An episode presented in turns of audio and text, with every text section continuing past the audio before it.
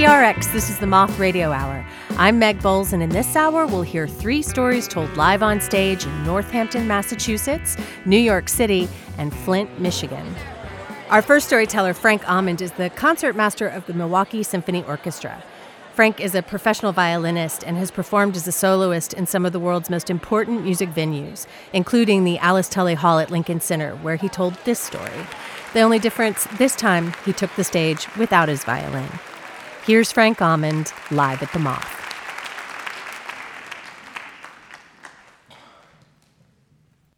In 2008, I received an email, and the subject line was a violin.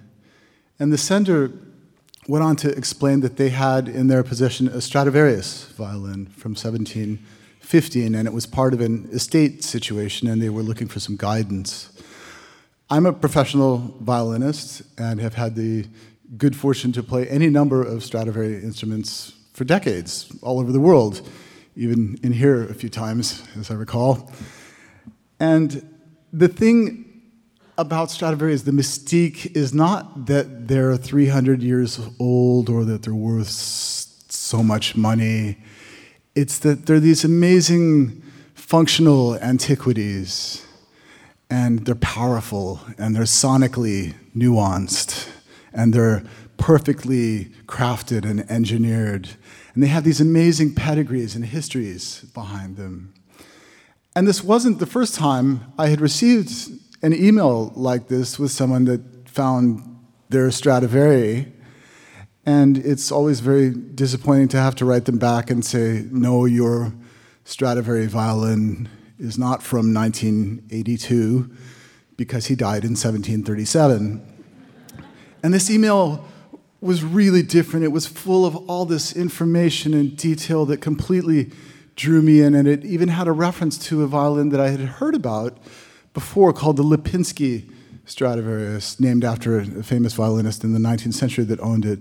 And this violin was from 1715 and had kind of disappeared for about 20 years. And I thought, I have to check this out. This is amazing. And, and um, I wrote him right back, and it turned out it was the owners writing me, and they were in the city where I was, Milwaukee, Wisconsin. And they wanted to meet in a bank vault where they were storing the violin.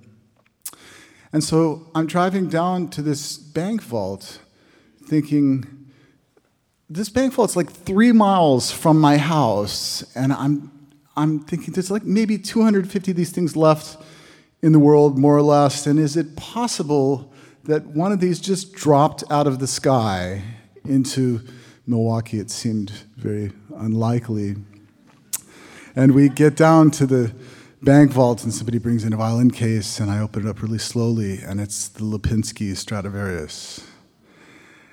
And I was absolutely dumbfounded, like I stumbled on some lost Rembrandt or something, and and over the next couple of months, this dialogue starts between the owners and myself, and, and this is what happens if you keep it, this is what happens if you sell it, this is what happens if you leave it under your bed.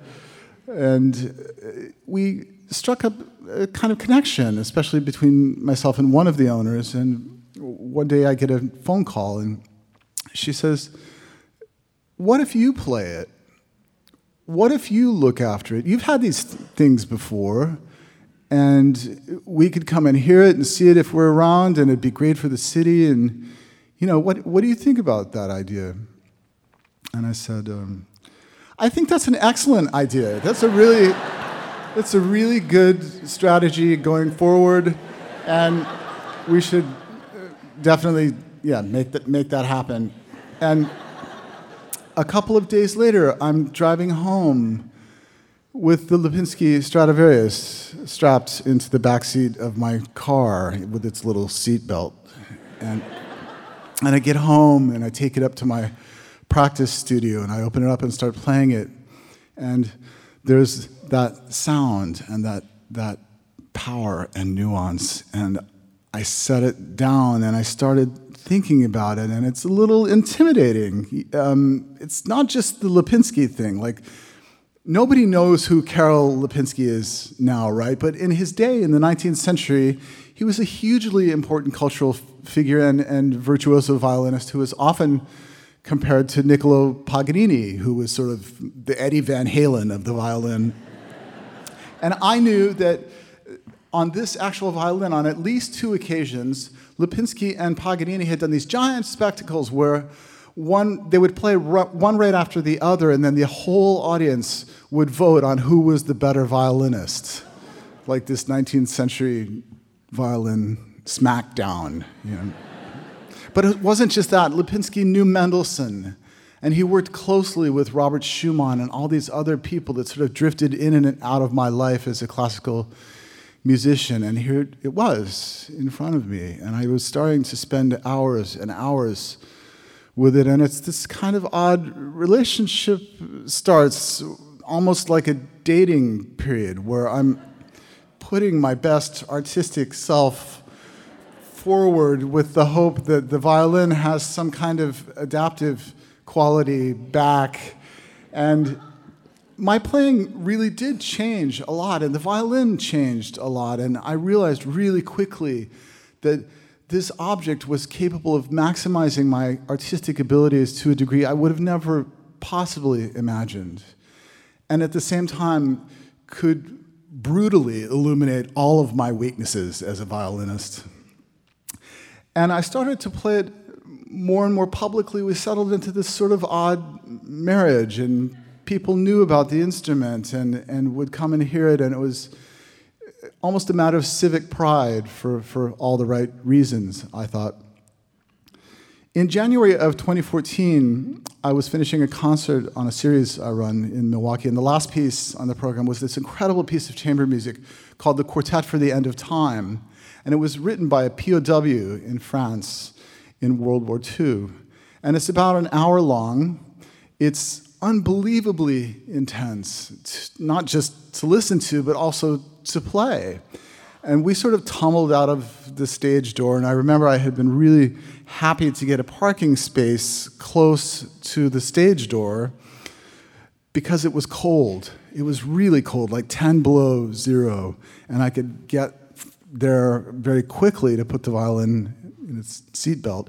And as I'm walking to the car, directly in the space next to my car was a van, and it was backed in and it was running. And this is a, a weird van. Um, this is not a quality vehicle. You know, this is like Scooby Doo level van. And I'm walking over, and this guy gets out of the van, and he walks around the front, and he's got this big fur coat thing on and a big fur hat, and he's getting closer and closer, and he's between where I need to be. And at the very last second, he opens up his jacket, and he's really close, and I see these little flashing lights, and I'm thinking, why is that guy taking my picture? And then I felt this unbelievable pain and paralysis and I was, I was on the ground. And then I wasn't on the ground because I was up and I was running in circles and I was screaming. I mean, I was really screaming, and I was screaming because as soon as I got up, I saw the Scooby Doo van drive around the corner, and I knew the violin was gone. And it was like somebody had ripped off one of my arms. And, and then I look down, and there's these little fishhook things stuck in my body, like one in my chest area and one in my wrist. And I realized I'd been shot with a taser. And so I called 911. And yes, it's a multi million dollar instrument that was just stolen, and they shot me with a taser. And could you please send a car quickly? And I waited and waited. And finally, this lonely little squad car comes into the parking lot, and these two incredibly earnest beat cops start their initial interview with me in the back seat of the car, and lots of questions back and forth. And you know, it's a it's a violin, and it's worth how much? And and how do you spell Stradivari? And finally, I'm getting a little agitated here, and I, I said, guys, you know, there's kind of a time factor. So um, maybe you could get on the radio and maybe try to find the van that's driving around with the violin inside of it. And they sort of looked at me and asked more questions, and everything just kept going like this, and I'm really going crazy. And I, I, I finally said, Look, I know this sounds insane, but is there any way you could get in touch with the chief of police of the city of Milwaukee? Because he's a huge symphony fan. He goes all the time, and I've met him, and he knows the whole violin thing, and he'll get it right away. And they looked at me like, Yeah, we'll, we'll get right on that. And another car came, and there were more questions back and forth. And, and I'm sitting there, and somebody finally hands me a cell phone. And it's the chief of police, Ed Flynn. And I swear, within like one minute, there's this explosion of activity on the scene. And police cars, and, and forensics guys, and lights, and an ambulance and homicide detectives. Like they threw, eh, they threw everything at this case instantly.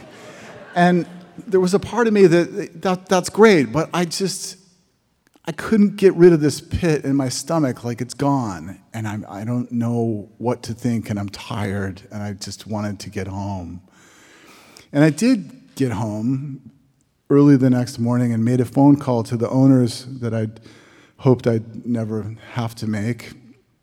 And then this whole other level of crazy starts at my house over the next couple of days with media people on my lawn and Good Morning America is calling my cell phone. And I'm, I did a polygraph test. And I'm doing hours long interviews with these homicide detectives. And everybody's into it and they're going to solve it. And, and all I could think of was the violin is just gone. And I had this pit in my stomach, and I, I had to get my life back. So a couple days go by, and I've got these concerts coming up in Florida, which is warmer. And I got a violin and decided I was going to go play these concerts. And so I fly down to Florida.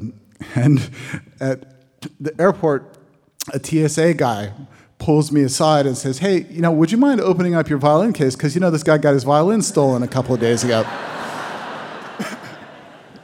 And he had a, he had a flyer of, with the Lipinski Stradivarius on it, like it was somebody's lost cat or something.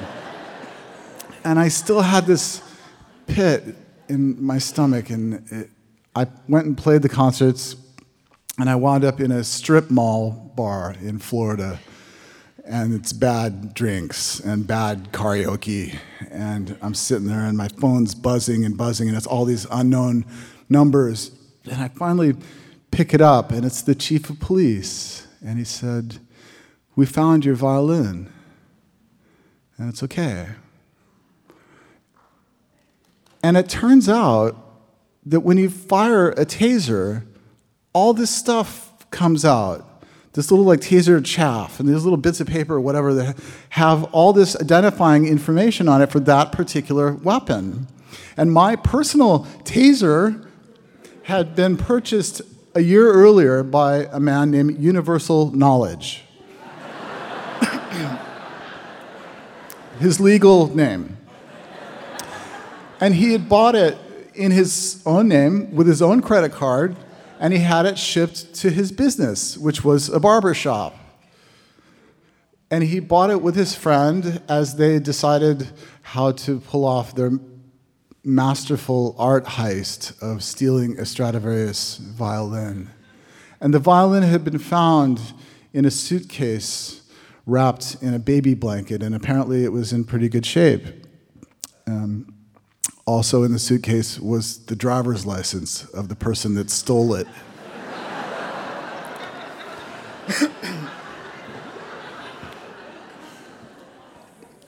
Next morning, I flew back to Milwaukee and I drove right from the airport to where the owners were.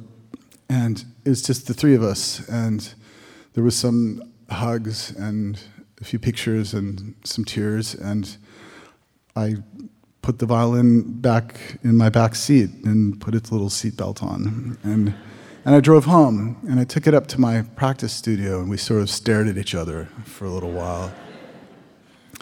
And my thinking had really shifted and I realized that, that, that This thing's 300 years old, and this crazy saga is now part of its history, and it's going to be around for a long time.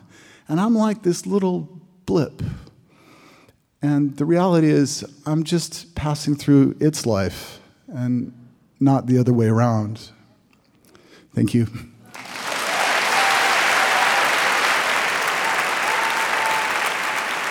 That was Frank Almond. The Lipinski violin has had a rather interesting life. It was handcrafted in 1715 by Antonio Stradivari in Cremona, Italy, during what is referred to as Stradivari's golden period. The instrument was first owned by Giuseppe Tartini, who opted out of a life as a priest to become a violinist. His most famous work is the Devil's Trill Sonata, which is the music you hear Frank playing now. Frank said the first couple of times he played the piece, it felt a bit creepy, knowing that Tartini played the same notes on that same instrument hundreds of years before. A student of Tartini inherited the instrument and in turn gifted it to Karol Lipinski, who famously played the violin for countless audiences and alongside other musicians such as Schumann, Mendelssohn, and Paganini. After Lipinski's death in 1861, the violin had various owners, including several generations of the Röntgen family of Leipzig, Germany. In the 1940s until the early 60s, the violin was in Cuba until its owner fled Havana in 1961 with his two daughters and the violin to Florida, where he sold the instrument in order to start his new life. From there, it traveled the world with violinist Evi Liivak, and after her death in 1990, her husband wasn't able to part with his wife's beloved violin, so it sat silent until his death, when the family put it in a bank vault in Milwaukee, Wisconsin, where it would stay for nine months, a hundred yards from the concert hall where Frank Almond was concertmaster. And as they say, the rest is history.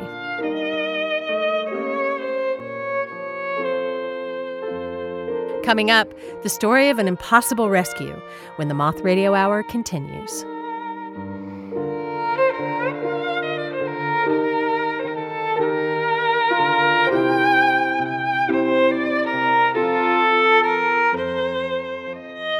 The Moth Radio Hour is produced by Atlantic Public Media in Woods Hole, Massachusetts, and presented by PRX. Support for the Moth comes from Odoo. What is Odoo? Well, Odoo is the only software your business will ever need. Featuring a suite of integrated business applications, Odoo connects your business operations together so that you can get more done in less time. Odoo has apps for everything CRM, accounting, sales, HR, inventory, marketing, manufacturing you name it, Odoo's got it. To learn more, visit odoo.com slash moth. That's O-D-O-O dot com slash moth. From PRX, this is the Moth Radio Hour. I'm Meg Bowles. Our next storyteller, Sivad Johnson, joined the Detroit Fire Department Training Academy when he was 23 years old.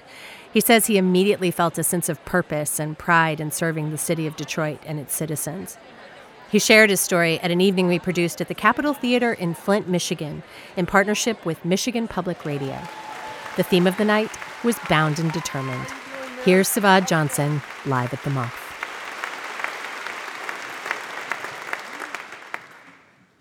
I've been a Detroit firefighter for 24 years now.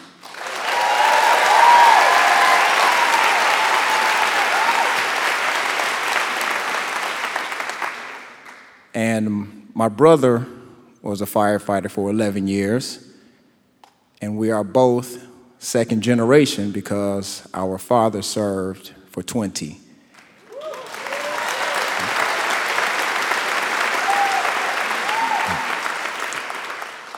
That is actually a very proud thing for me to say. Uh, I've met a lot of great men and women on the job, and through some of the things we've been through and shared, we've grown close like a family. And I might be biased in saying that I believe Detroit firefighters are some of the best in the world at what we do. But truthfully, we've had a lot of practice.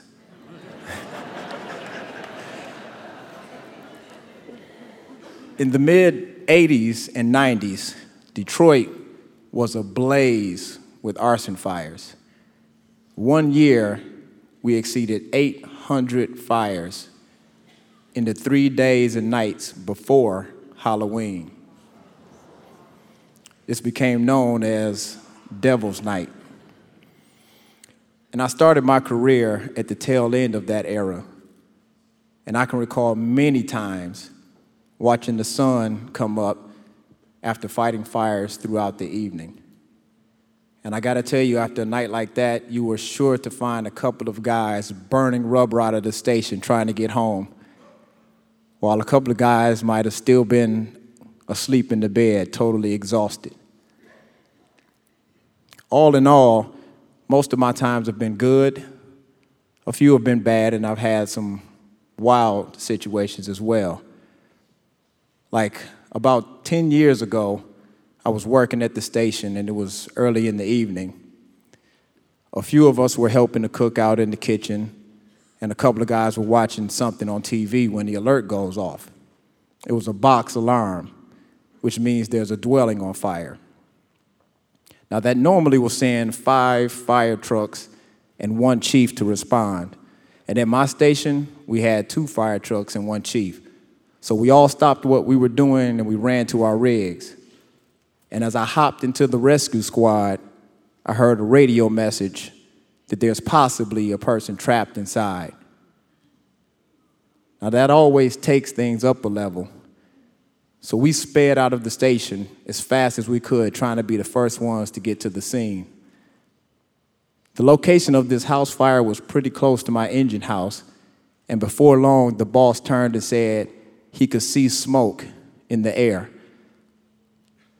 An interesting thing happened after that, though. It got really, really quiet in the rig. I mean, you could hear the sirens and the horns blaring, the traffic sped by us and lights flashing and people dodging us to get out the way, but inside, no one was talking.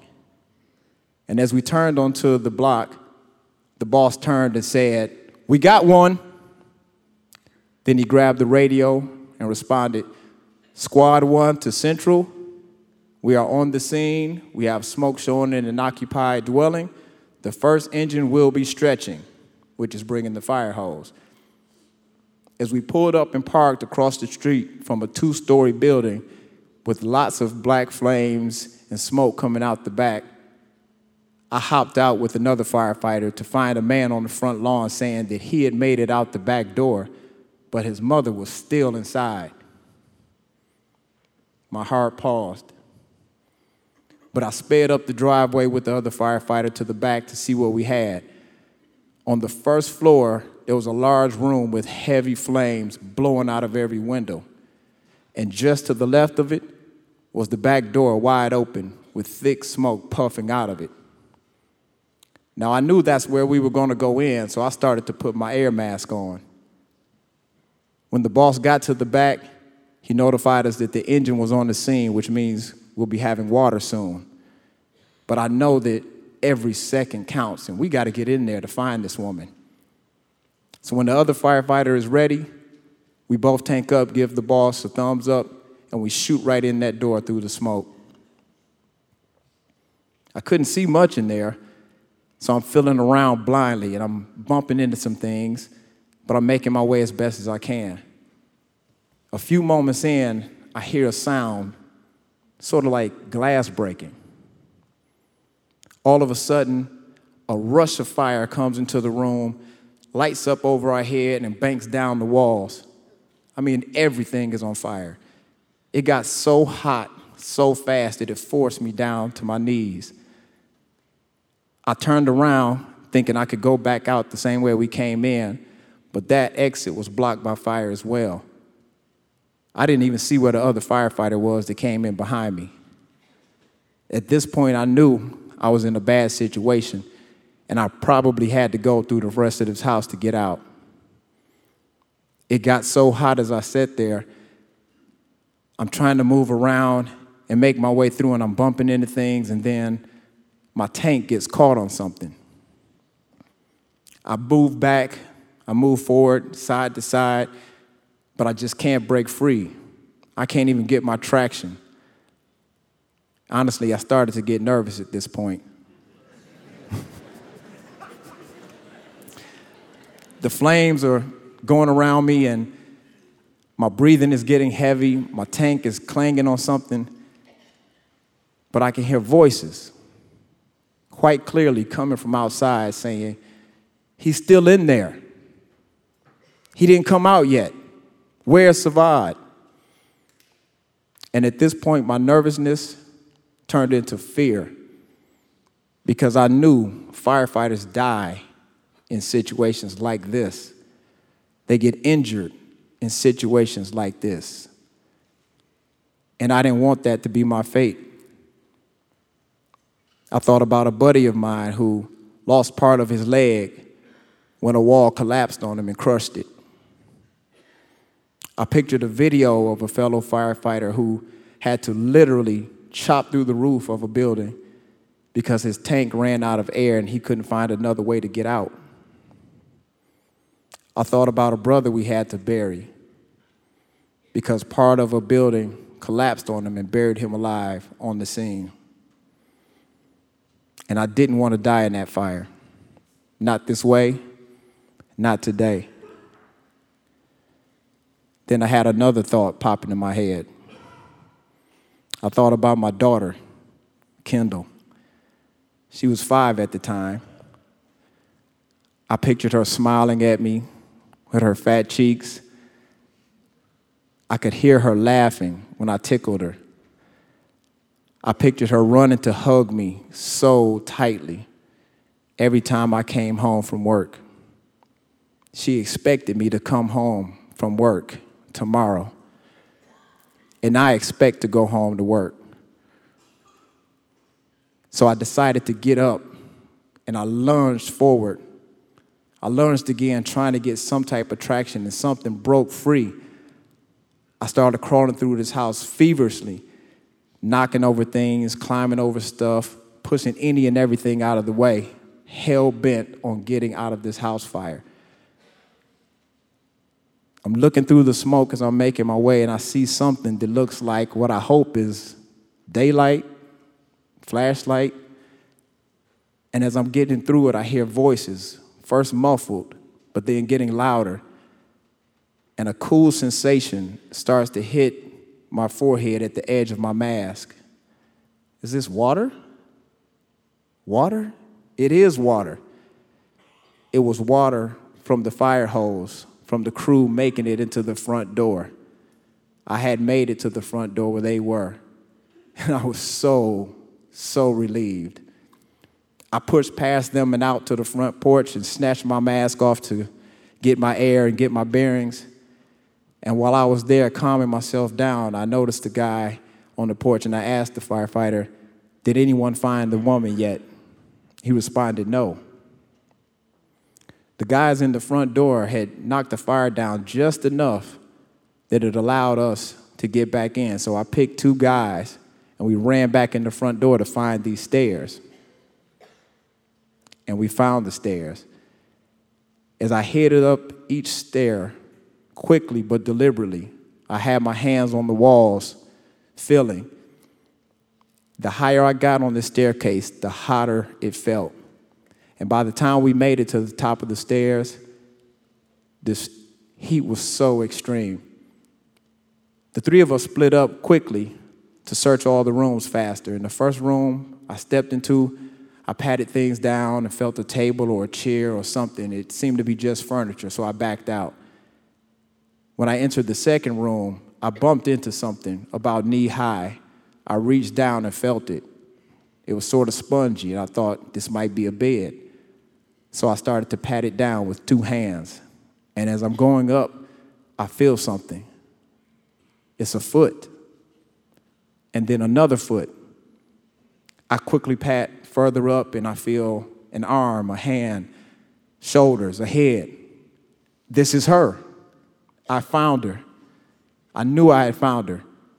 So I scooped under her armpits really quick, pulled her off of the bed and out into the hallway, yelling, I got one, I got one. Someone came and scooped up her legs, and we carried her down the stairs as quickly as we could. We opted not to take her out the front door because the sun was still out front and probably some neighbors. So we took her out the back door and waited. Someone called the EMS crew on the scene and they brought a stretcher to the back. And as we laid her on it, this was my opportunity to t- take a look at her. She was covered in soot from head to toe. Her gown was dark from the smoke. Her hair was thin. Her arms, her legs were thin. She was just a small, elderly woman, but she was out, and I got her out. I was relieved. We all were. And as they sped off working on her, put her in the ambulance, and took off from the scene, I relaxed for just a moment. But that was fleeting as well because we still had a fire to put out. So me and the rest of the guys finished, knocked this fire out in about 45 minutes or so, and then we rolled back to the station. On my way back to the station in the squad, I asked the guys with me, what happened? What did you all see? It was apparent that I had gotten in a bit further than the other guys, and when that window broke, it caused the flashover that filled that room with fire and pushed the other two guys out the back. None of it really mattered because I was okay. And in true firefighter humor, one of my buddies says, I'm glad you made it out, Sivad, because if you didn't, I was going to eat your portion of lamb chops at dinner tonight. that was his way of saying, I love you. And I looked at him, I said, I love you too, buddy. A few hours later, we're back at the station, we're cleaned up and sitting around, and that same EMS crew showed up. They told us that that woman, she didn't make it. She had taken in too much smoke. That's the part of the job that sucks to me the most. I mean, I know we can't save everybody, but we try. It's never easy, and it never feels right to lose a human life when you've been called to rescue them. But it comes with the job. Things like that and other things that I've learned from those that came before me, I try to pass on to the younger firefighters on the job. See, I'm a sergeant now, and that's the family thing that we do. And I don't know how much longer I'll be a Detroit firefighter, but I'll tell you all what I tell them. When I retire, I only want to see fire on my stove, my outdoor grill, or the end of my cigar.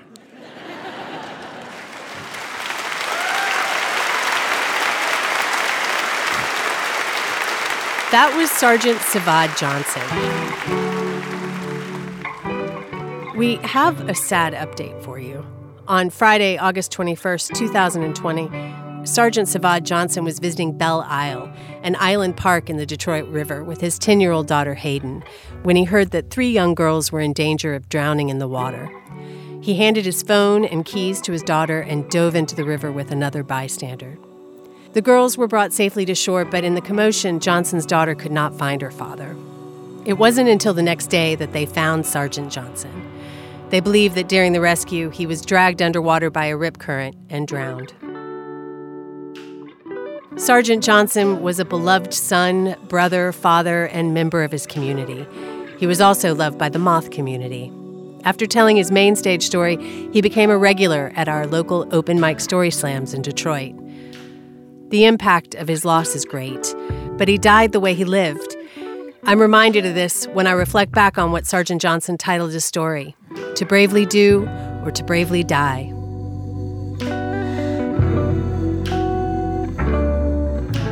You can find out more about Sergeant Johnson and see pictures of him on our website, themoth.org. Coming up, a mother risks it all to save the life of her child when the Moth Radio Hour continues.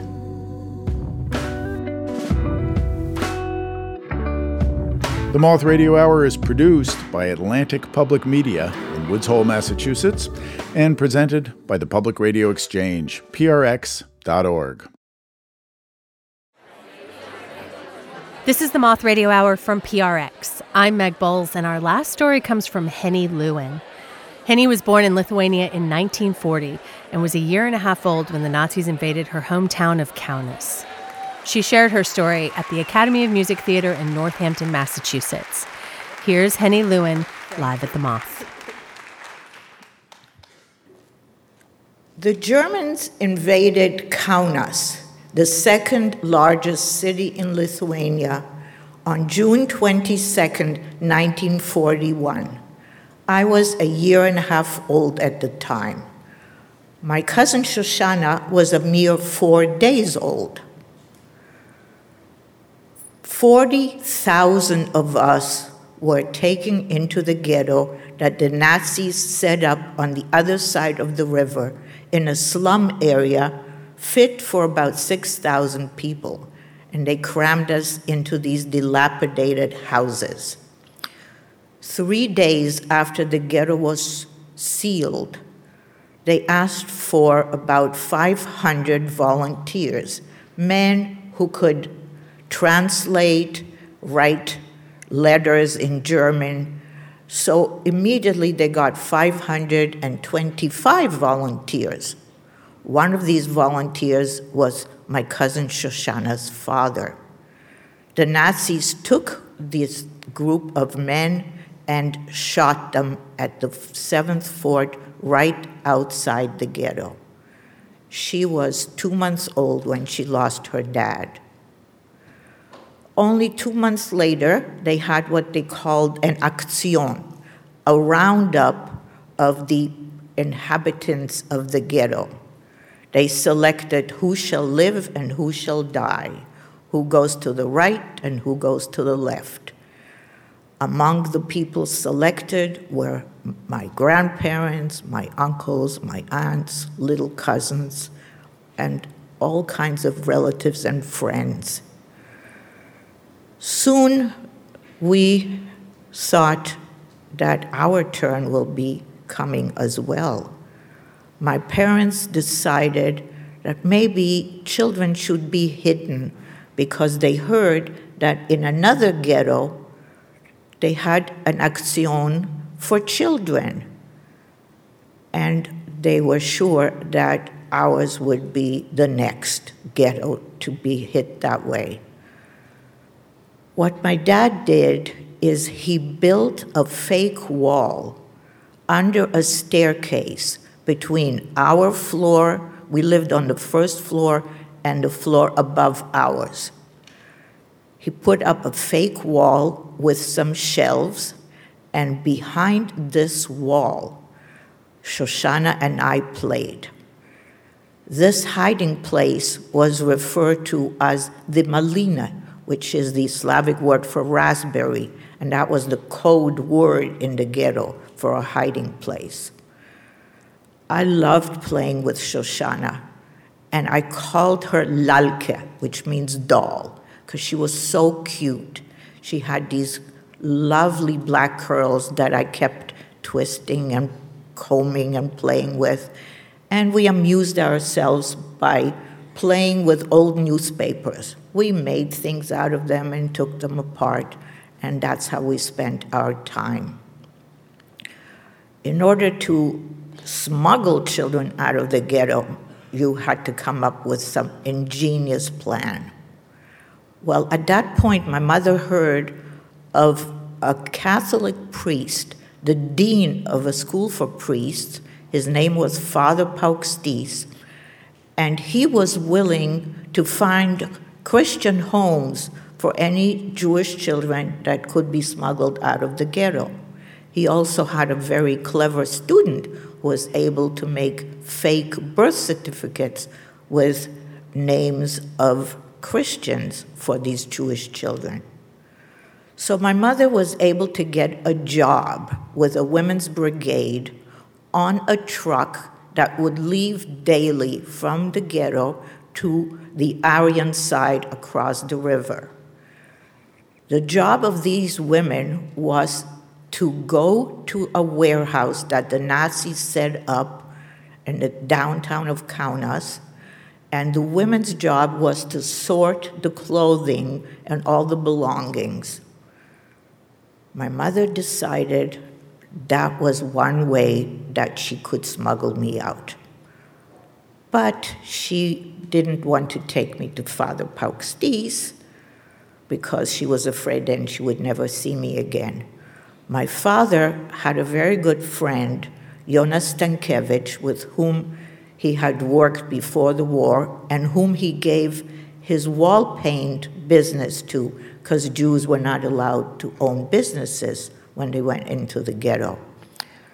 Jonas Stankiewicz had two little girls. Uh, one was a year older than I, one was a year younger, and the Stankiewiczes were willing to take me as their middle child.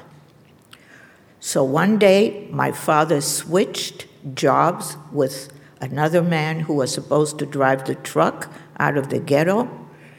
My mother sedated me, put me into a large suitcase, and in order to leave the ghetto, she had to bribe the Lithuanian guard. She gave him her gold watch and her favorite red leather boots. He then wouldn't poke with his bayonet in the bundles would just distract, the truck would leave the uh, gate. On the other side was waiting Jonas Stankiewicz, my father's friend, and he walked away with a suitcase. I had been told by my mother that the whole thing would be pretending. It would just be temporary. I had to pretend that I was the Stankiewicz's daughter. I would have two sisters. I would call them Mama and Papa. But as soon as the war would be over, my parents would come and take me back. But I must promise that I would keep this a secret. I wouldn't tell anybody. And I did promise. She also promised to visit me whenever she could. The first time she visited, I was asleep and she kissed me. I thought I dreamt it. Another time she visited was during a Christmas party. Santa Claus came, brought me my beautiful little stuffed bulldog that I had left behind in the ghetto. But when I looked down, Santa was wearing my mother's shoes. And I almost yelled out, but Mrs. Stankiewicz quickly put her hand over my mouth. I had a very nice stay with the Stankiewiczes. They treated me as well as they did their own daughters. I ate what they ate. I went to church with them on Sundays and holidays. I crossed myself. I knelt. And just as I was going to sleep, I made a prayer. I said a prayer for both sets of parents and for my little cousin Shoshana, whom I missed. Shoshana had to be taken to Father Paukštys. I remember one time a ride dressed in my Sunday best in an open horse drawn carriage Mrs. Stankiewicz told me that we will be riding past the barbed wire of the ghetto and that my father would see me. I wouldn't see him, and I can still see myself waving.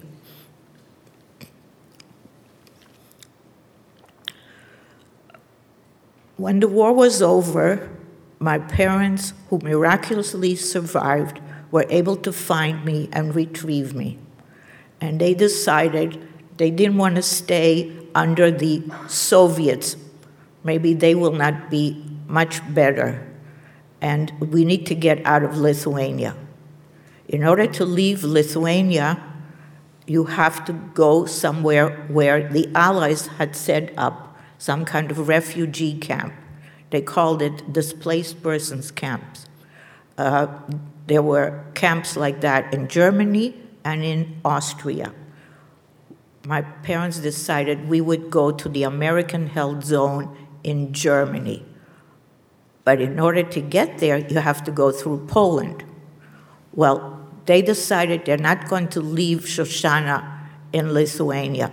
Her father had been killed. Her mother was sent off to a concentration camp. Uh, they're going to find her, which they did, and we're going to leave together. My father bought a fake pass- passport. Well, the passport belonged to a Polish soldier who had died, and so my father glued a picture of us as a family of four, and now Shoshana and I were sisters.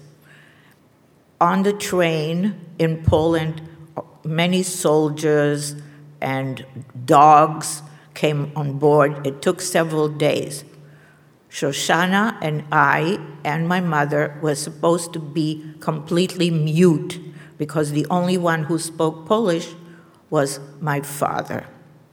Well, eventually we did get through Poland and got through Germany and ended up in a DP camp, displaced person camp near Frankfurt. First thing they did is they took all the children that had arrived at the DP camp, including Shoshana and myself, into a kinderheim. And in this uh, house, they tried to fatten us up by giving us all kinds of rich, high calorie foods. The one food I remember clearly was hot milk. Within a few minutes, this thin skin would form on top of this milk. It looked really disgusting. and even the piece of chocolate that they gave us didn't make it taste any better, and I hate milk to this day. Well, we did start school in that uh, DP camp, I in first grade and Shoshana in kindergarten, and we lived with my parents as sisters. And one day there was a knock on the door. Shoshana's mother appeared with a new husband. And she told Shoshana she was the mother, and Shoshana said, No, you're not. I don't know you. And I said, Shoshana, yes, that's your mother. I remember her because I'm older. And she had to go with them, and we both cried. Well, our paths have led in different directions. Shoshana lives in Israel now, and I live in Amherst. But we talk on the phone, we see each other for all those wonderful celebrations for our children and grandchildren. And when we see each other, we cry, we laugh, we hug each other, and we jump up and down like little girls.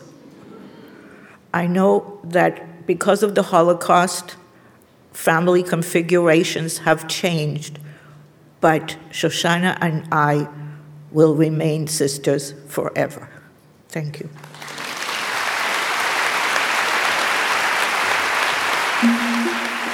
That was Henny Lewin. There's a saying in Judaism that if you save one life, you save the world. And Henny's parents, Gita and Yona Wiskardiski, not only saved Henny and Shoshana, they saved the lives of countless children by smuggling them out of the ghetto and into Christian homes where they could be hidden and protected.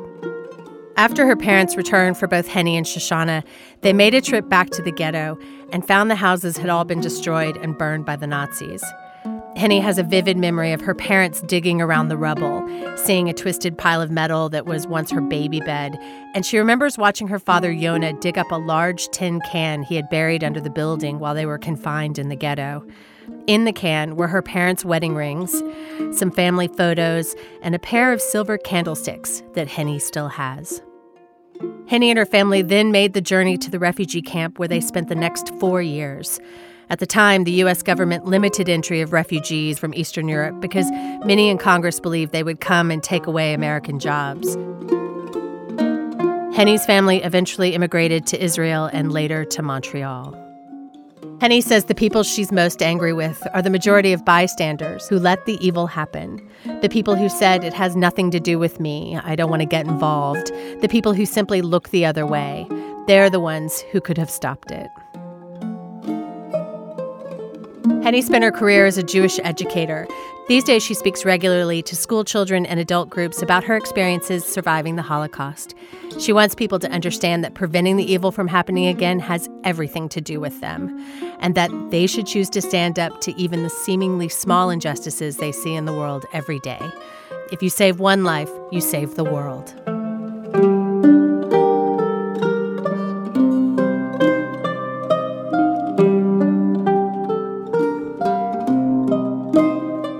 That's it for this hour. We hope you'll join us again next time for the Moth Radio Hour.